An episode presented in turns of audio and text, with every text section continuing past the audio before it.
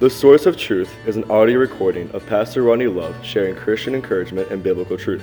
We hope this podcast can help make your path a bit brighter today. Psalms 119, 105 says, Thy word is a lamp unto my feet and a light unto my path. Good morning. Welcome back to our Wednesday edition of the Source of Truth podcast. We're glad you're with us as we are continuing in our study through uh, the book of Matthew. If you're local, part of Grace Baptist Church, hope you're praying with us today as we have the Noah's Ark event, uh, Kids Day Camp here on property running till 1 o'clock today. And uh, we're just praying that God will use that to be an encouragement to our community to get the gospel out, maybe ultimately see people saved. And uh, so, what a great opportunity. Uh, from what I learned this morning, about 163 kids were registered, so that's exciting. And so, just be in prayer with us throughout this day and all that God can do through this. we're in Matthew chapter 4. And in Matthew chapter 4, uh, we are going to walk through two, di- probably two different sections of scripture here as we talk about really Jesus begins to call disciples. He begins to call followers. Uh, the term disciples is one that was used for the 12 disciples, but ultimately, the term disciple is simply as generic as much as a follower. And so, really, any of us that are followers of Jesus Christ would be called disciples.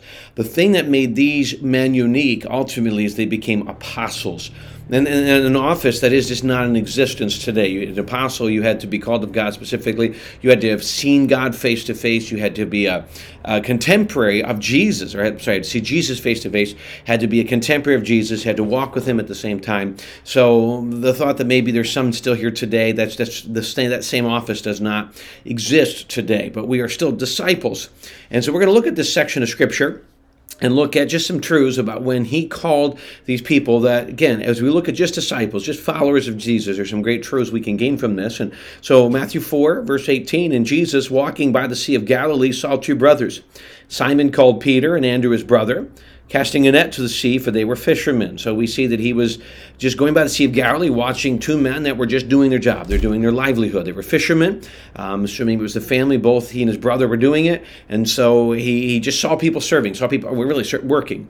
And he went out. And, he, and the thing I catch from this is he wasn't looking for somebody specifically trained for this. His job was to train them.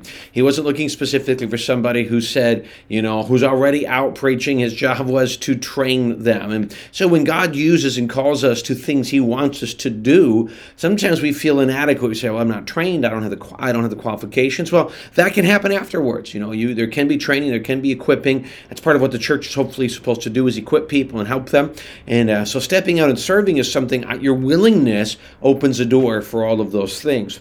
Let's continue. Um, verse 8 and 19 it says, And he said to them, Follow me and I will make you fishers of men. They immediately left their nets and followed him. So he used an analogy that they would know leave what you're doing, follow me, and I will make you fishers of men. And really, the premise he's talking about is the same thing you would do to reach out and try to seek fish. I want you to do the same thing for men. Granted, he's using an analogy that they would understand as fishermen, but it's an analogy that still is obvious today. It's an obvious one that fishers of men is something, and it was not a new phrase in those days. Fishers of men was a, tr- a phrase that was really used with the premise that you were supposed to seek out and to help people and, cha- and convince people of the truth, change minds based upon truth. And this is the truth of the, of the gospel. So he's calling these people to go out and to, and to convince people of the truth of the gospel. One of the things that's interesting, though, in verse 20, they immediately left their nets and followed him. I want you to understand something important about what's being said here. This was their livelihood. This was not a hobby. This was not something they just did on the side. This was their job. They were willing just to immediately leave their livelihood, immediately leave what they knew to follow Jesus. Now, I'm not saying in many, many cases today, not everybody's called to full time ministry. That's what we're referencing here. Uh, you can't just give, leave your job and go volunteer full time somewhere. You still need to get paid.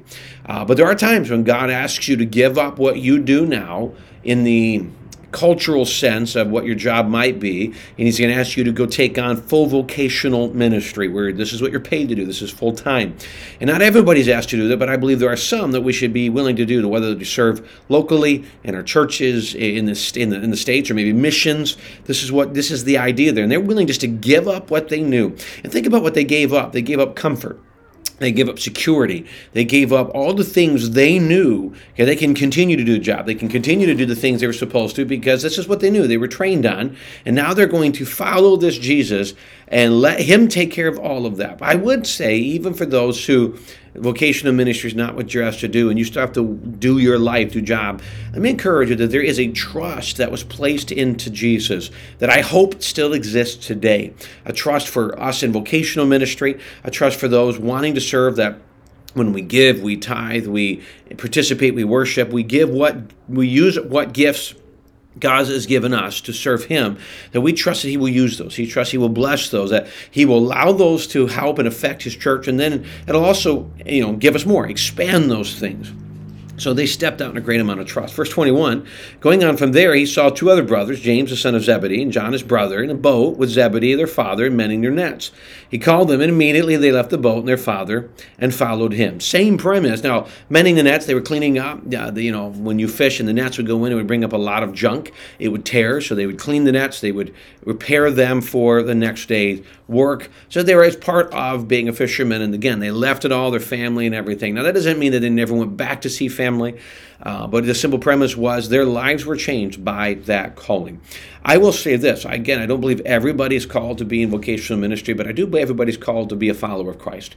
If you're saved, I believe you are called to serve. You are called to influence the kingdom, influence the church, or to be a Christian influence in your area. And that's going to look different for different people. The ultimate goal is getting the gospel out, the ultimate goal is to, to let Christ be seen, uh, but it'll it'll change based upon your strengths, your gifts, and where you are. We talked Sunday morning in our men's Bible study about the idea of Nehemiah. Nehemiah, because he was the cupbearer to king, he had a unique ability to gain resources and to gain help that those living in exile, that had come out of exile, that were just kind of living poorly in Jerusalem, did not have. He had a wonderful opportunity to do something. And then God's going to give each of us gifts and unique opportunities. Will we take advantage of those? Let me just read the next few verses. It really just talks about Jesus beginning his ministry and the healing and, and how it was responded to. Verse 23 Jesus went about all Galilee, teaching in the synagogues, preaching the gospel of the kingdom, and healing all kinds of sickness and all kinds of disease among the people.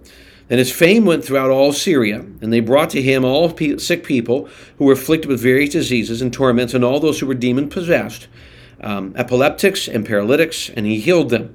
Great multitudes followed him from Galilee, and from Decapolis, Jerusalem, Judea, and beyond the Jordan. One of the things I guess I see from this is Jesus was the one that drew these people in. It's interesting that his healing, his fame went out, and they brought people to him. They brought the sick. They brought that. And I think there's a great principle. It was the same kind of phrase used when when Nathaniel said, "Can any good thing come out of Nazareth?" And he was encouraged, "Come and see." What what a great tool, that, a phrase, a thought we can use in evangelism, in reaching out. And sometimes just come and see. You know, come and see what's unique, not about this church or this, but come and see what's unique about a relationship with Jesus. Come and see what it is that has changed my life. Come and see what it is that has made me in, in more like Christ, that has, that has brought freedom to me. Come and see those things. Sometimes people are nervous to invite or nervous to witness because I don't know all the answers, I don't know all the theology, and pretty much no one does. Uh, but you know, your own testimony is massively powerful. It's a wonderful opportunity to use that. And even if you say, I don't have all the answers, just come to our church, come and see. You know, watch online, listen to this. There are some great tools where, where if we can just get people around Jesus, they will see things and hear things that maybe we feel ill equipped to do. I guess my thought is don't limit or be afraid to do and to serve and to evangelize and to do those things because you're afraid you don't have all the answers, uh, afraid you don't have all uh, of, you don't know everything is going to happen. You don't have to know all of it. Sometimes you see, you know, I don't have the answer to that. Let me go find it. We all do those type of things, uh, but don't let that stop you from taking that step and trying to be the servant, trying to be the witness, trying to be the ambassador for Christ, and uh, and hopefully being used of Christ to do uh, to see great things happen. Well, thanks again for joining us this morning. Again, praying prayer for the events here in church property. We trust that God will use that for great things for him, for His cause, and uh, we would hope God also bless those who have taken up their day to serve here on property. Thanks again for joining us this morning, and we'll look forward to seeing you again tomorrow.